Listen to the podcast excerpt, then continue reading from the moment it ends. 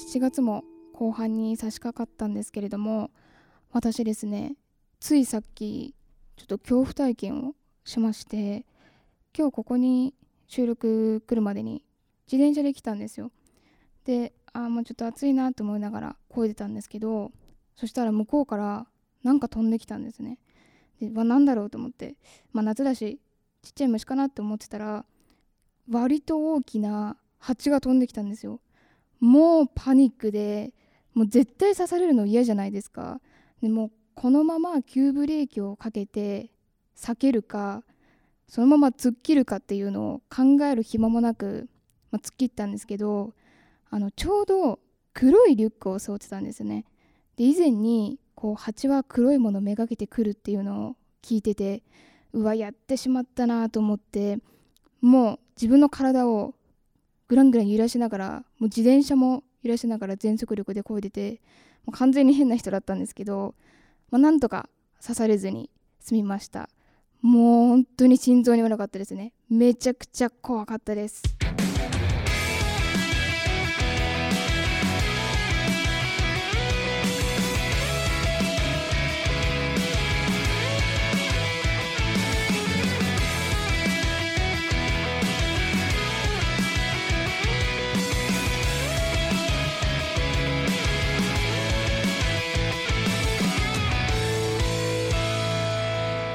改めましてみーこです、えー、さっきの蜂の話とは全然異なるんですけれども2週間前のですね7月10日に私みーこは初選挙へ行ってまいりました、えー、昨年の6月にですね公職選挙法が改正されまして18歳19歳も投票権を獲得したということで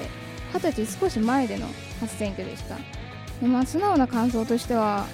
本当シンプルに難しかったですね。こう投票するにあたって何をどうどこから触れて調べればいいんだろうっていうのがちょっとありまして政治に興味がある人ももちろん全くないっていう人もいらっしゃると思うんですよ。でこう政治に興味がなくて自分から調べようとしなくてもですね今 Twitter とか他のところでもそうなんですけど若い人の身近な部分で選挙に関する情報っていうのは少なからず回ってると思うんですよね。ニュースとかで取り上げられる記事の中に書かれてることを難しく感じてしまって理解しづらいっていうこともあると思うんですけどこう他の部分でそれを分かりやすく書いてくださってる方っていうのはやっぱいらっしゃいますしこう分かりやすいかつ納得できるものっていうのは、まあ、拡散されるじゃないですかなので自分の中にも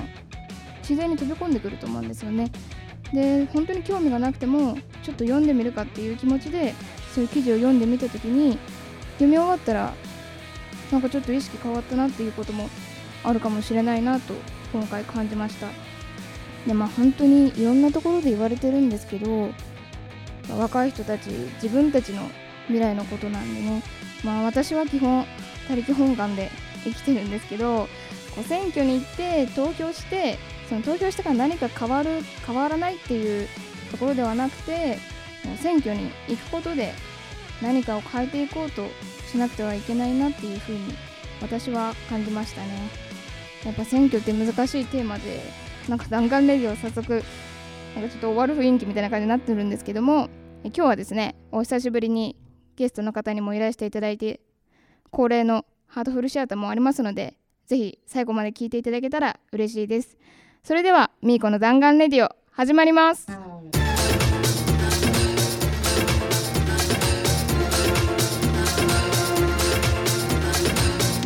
ラディキャスネット。続いてのコーナーはみーこのハートフルシアター。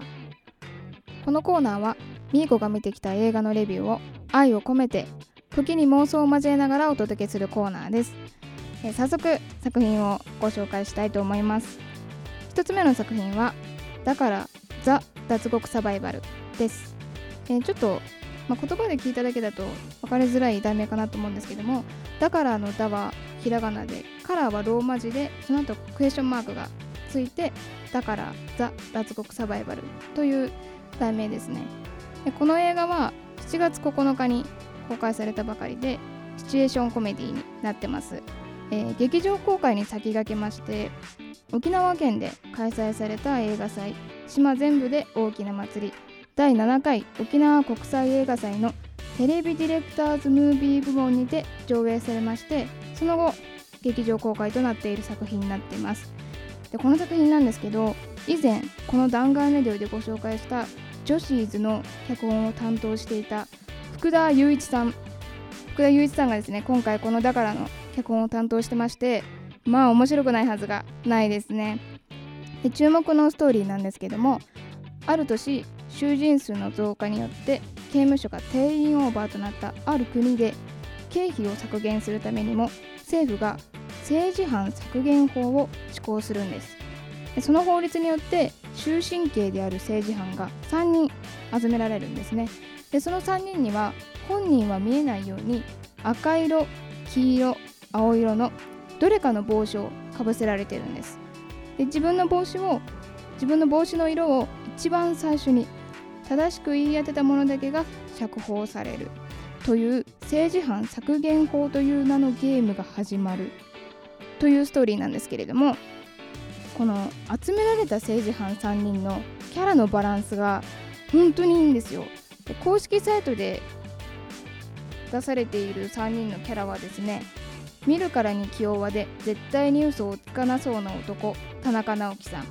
プライド高く相手をビビらせるオーラを放つ男渡辺一慶さん。ノリがよくお調子者だけどひどく人間不信な男佐藤二郎さんというふうに紹介されてるんですけどもちょっと私的にもう少し迫ってみて3人のキャラをご紹介すると真面目な顔をして嘘を吐く男田中直樹さん。一刻も早く助かりたい正直者渡辺一慶さん。冷静に物事を見て的確なツッコミを見せる男佐藤二郎さん。となるんですけどもちょっとここで気づかれた方いらっしゃるんじゃないかなと思うんですけども公式サイトでも私個人としてのキャラ紹介の中にも映画の中での3人の役名がまだ出てこないんですね。でそれがなぜかっていうとまあ、そこがこの映画の一つの笑い種になってるんですけどもこの役名が出ない真実が分かった時に劇場は大爆笑でしたね。私もここが一番好きなシーンです。どこでどういう流れで来るシーンなのか役名を出さない意味はなぜなのかぜひ注目してみてほしいと思います。そして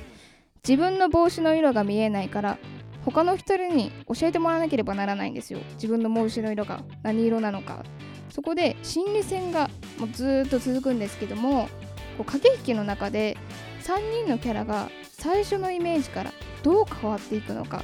人間追い詰められた時にどんな心境になっていざ自分の色が半信半疑からこう確信に変わった時にどんな行動に出るのか。自分も含めたこう人間の脆さとかまた根底にある人情というものをね感じられる作品になってます。そしてラストなんですけれども、まあ、ハッピーエンドかバッドエンドかどっちかっていうのは、まあ、言えないんですけどもちゃんと白黒はっきりさせて終わるんですよ。ただどこか続きを匂わせるというか、まあ、ラストで誰かの含み笑いが映るとかっていうのは本当になくて綺麗に着地して終わるんですけど感覚的に続きそうだなっていう思いを感じさせる新鮮な終わり方となってます。ラストはあやっぱ予想通りだったかと思う方もいらっしゃると思うんですけど心理戦の映画としてあえて狙ってるんじゃないのとかいろいろ考えさせられてしまうラストでしたね。この「だから」なんですけども全国順次ロードショーとなっていて今は限られた映画館でしか上映されてないんですね。でも今後上映館が増えていきますのでちょくちょくチェックしてぜひ鑑賞していただきたいと思います。さあそして今日ももう一つご紹介したいと思います、えー、約6年前の2010年に公開されたラブロマンス映画。今までご紹介したラブストーリーやラブコメディとはまた違ったテイストとなっている作品です。この映画がですね3度目の共演となるカリナさんと田中圭さんの恋路を描いた物語ラブコメをご紹介します。執筆担当の松久敦さんと原案挿絵担当の田中航さんの小説が原作となっている作品なんですけれどもちょっと早速ストーリーをご紹介します。え男勝りで強いけれど美人な花屋の3代目店長蒔絵と不器用だけれど純粋な装飾男子三春え三春はですねアニメの脚本家を仕事にしてるんですよ。そこを脚本書くにあたって街を散策していた時に17年ぶりに初恋の相手蒔絵と再会するんですね。改めて恋に落ちてしまった三春は蒔絵に告白を決意するんですけれども告白前日に蒔絵は元彼とよりを戻してしまうというストーリーなんですね。で三春の恋心はすぐに蒔絵にバレてしまうんですよ、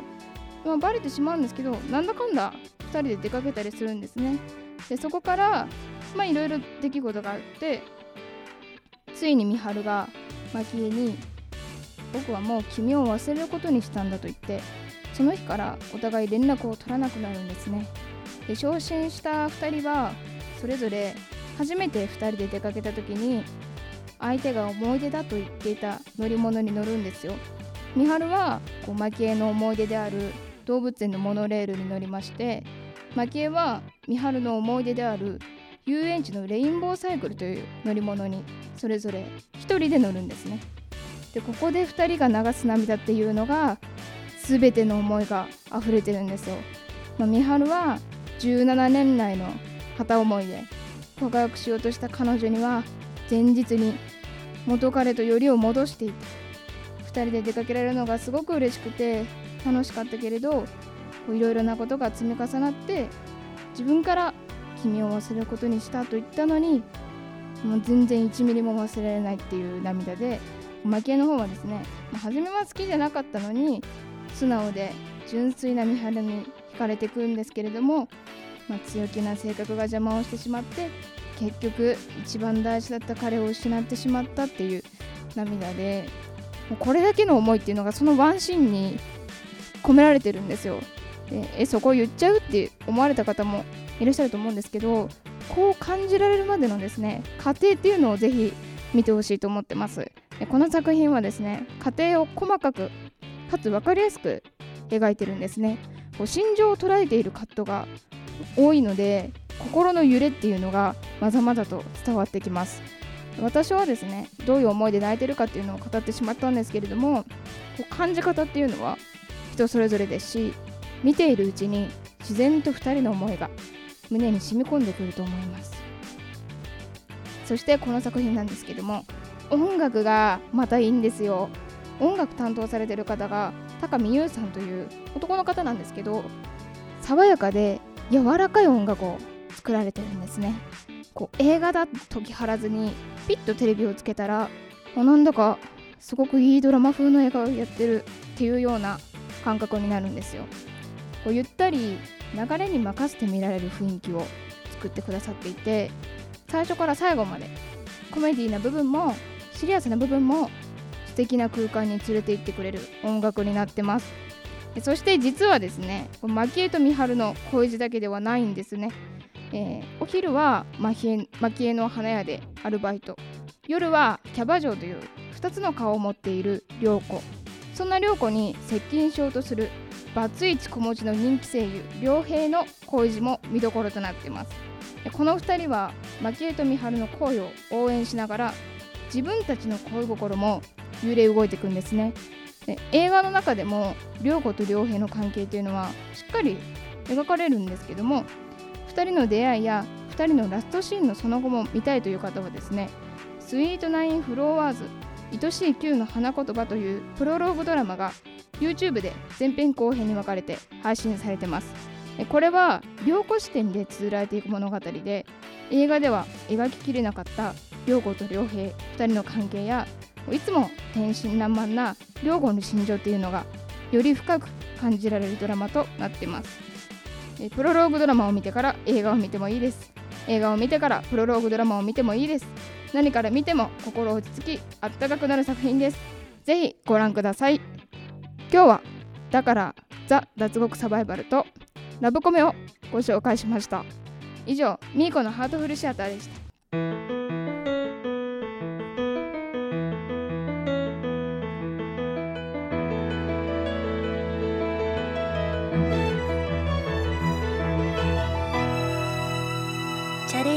オラリキャスネット。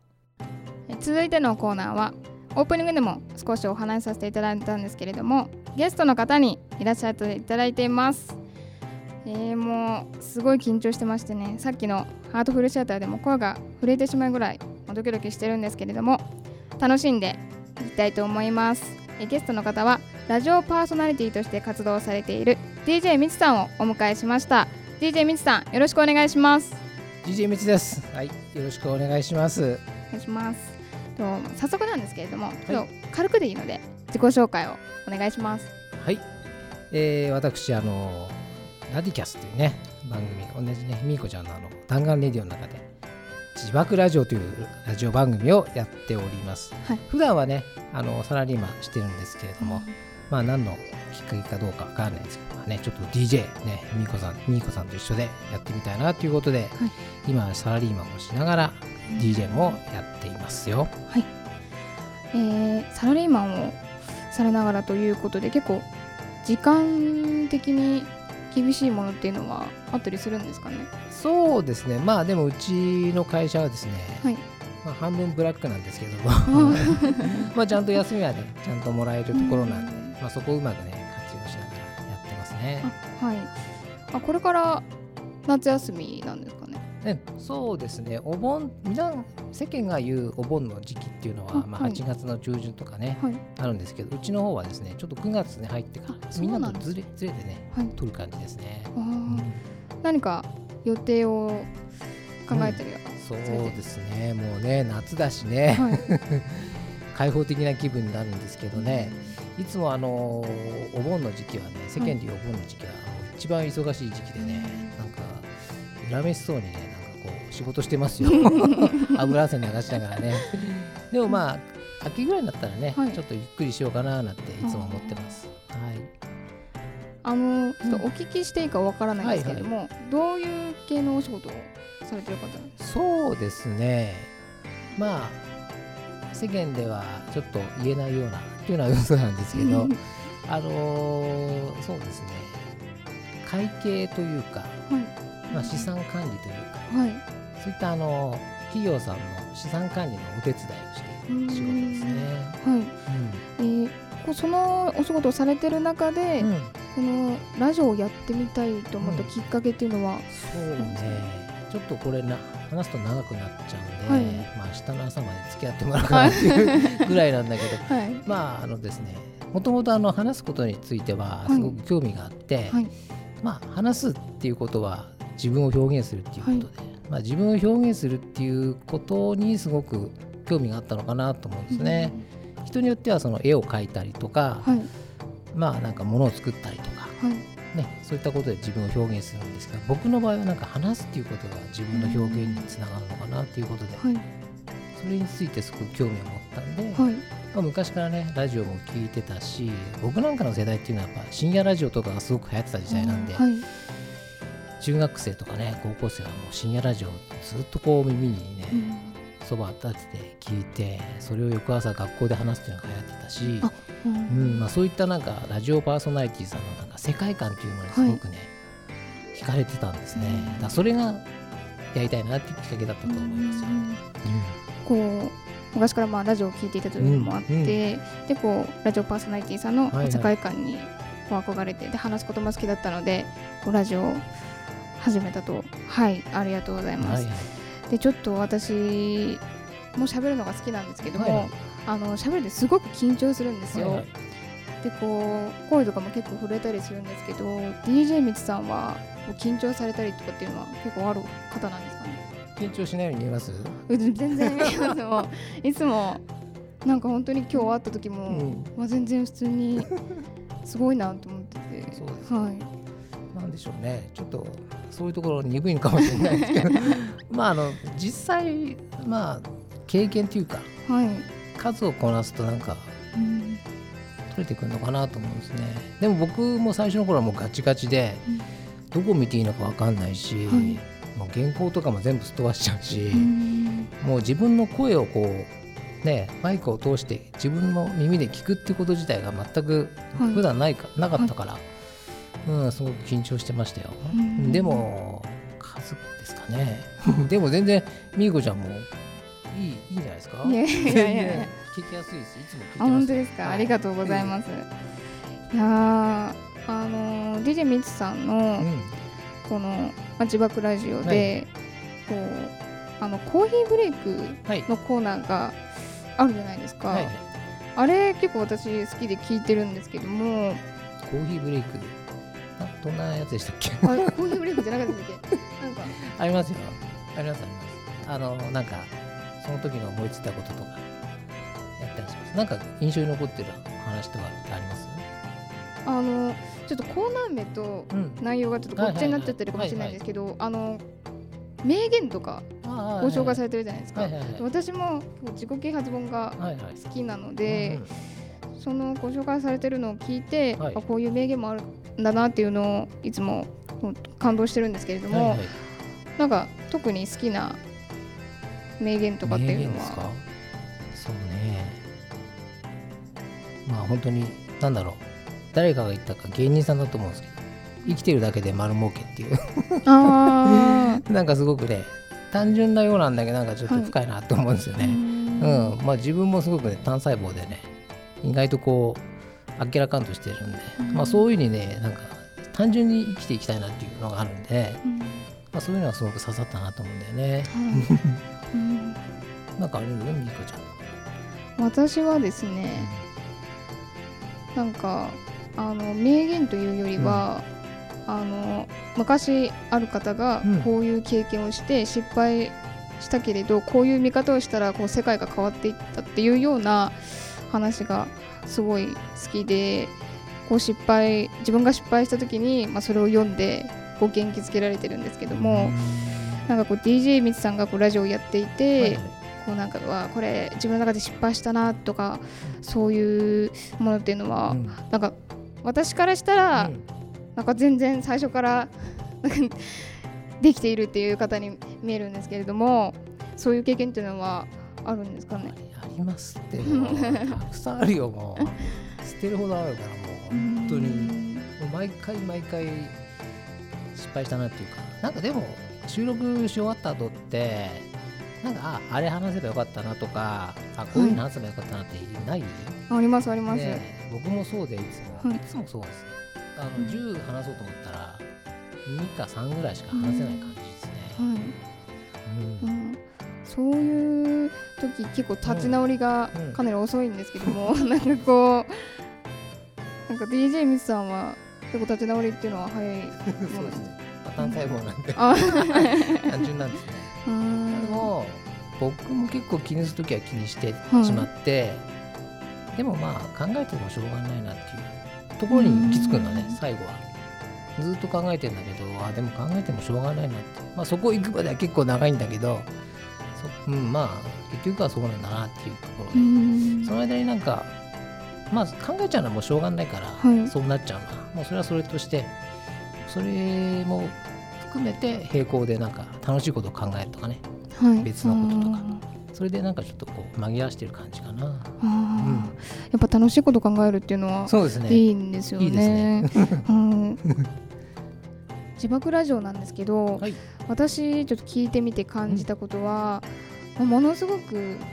ゆったりというかこうまったり時間が過ぎていくんですよ。はい。で私自身はこうあれも喋りたいこれも喋りたいということで結構なんかこう詰めて詰めて急いで急いでっていう感じになってしまうんですけどもああいう雰囲気を出すっていうのにはどんなこうやり方というか工夫みたいなのされてるんですかね？そうね。さっきからの話じゃないですけど、単純なんでね、あのー考えてないんですよ。っていうのはね、考えてない？はい。っていうのは、あのーラジオをこう始めるときに、はい。僕もあれやこれや企画とかばっかりだったの。はい。あれを話そうとかこれ話そうとか、なんか人をこう喜ばせようっていう企画ばっかり。はい。でも今もそうなのあるんだけど、はい。でも言われたことは自分がすごく楽しみ楽しく話すっていうことを心がけるようにすると、自分も話せるし相手にも伝わるしっていうようなことを教わった。んです、あうん、だからそのらしくっていうかね、ーはい。うん、自分らしくなんか楽しくなれるテーマとかをいつも選んでるんだけどそれが結果的にねはい。なんか自分の空間というかそういうふうになってるのかもしれないですね。はい、あなるほど。こう自分がまず楽しむということでこうその楽しみがリスナーの方にも伝わっていると。なるかもしれないですね。はい、まあ、例えばわかんないですけど、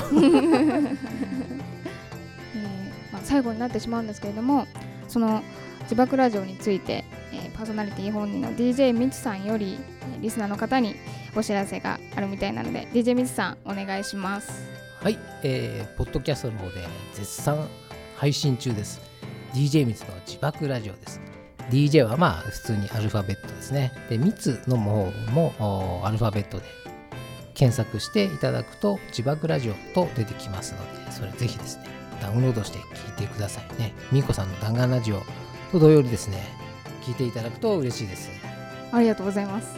え本当にですね、えー、DJ みつさんの自爆ラジオあのー、素敵な空間で私にはない本当にゆったりとした空間を持たれていてもう聞いていてほっとできるようなラジオになっていますのでぜひ皆さんも聞いてみてください、えー、今日はゲストとして DJ ミツさんにお越しいただきました。DJ ミツさんありがとうございました。はいありがとうございました。ありがとうございます。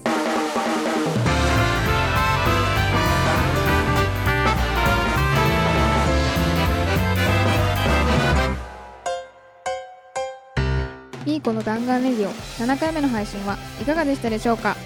えー、そろそろお別れの時間となってしまいました、え今日はですねゲストコーナーにパーソナリティとして活動されている DJ ミツさんをお迎えしたんですけれどもまあいつもの通り緊張しましたね。でもこうやっぱり同じパーソナリティをやられている方としてこう自分が今不安に思っていることだとかそういうものを聞くことができましたしこうやっぱり自分が楽しむっていうことが大事だなっていうことを改めてと再認識させていただきました、えー、今後もですね、まあ、ゲストコーナー何回か場数を踏んでちょっとずつになってしまうと思うんですけれども成長していきたいと思います。えー、そしてですね私みーこツイッターを始めています、えー、アカウント名はみーこ938、えー、アルファベットで MIIKO-938 MIIKO-938 えー、みーこはですねすべて小文字となっています。ぜひフォローしてください。以上妄想と日本映画をこよなく愛するみーこがお送りしました。次回またお会いしましょう。さようなら。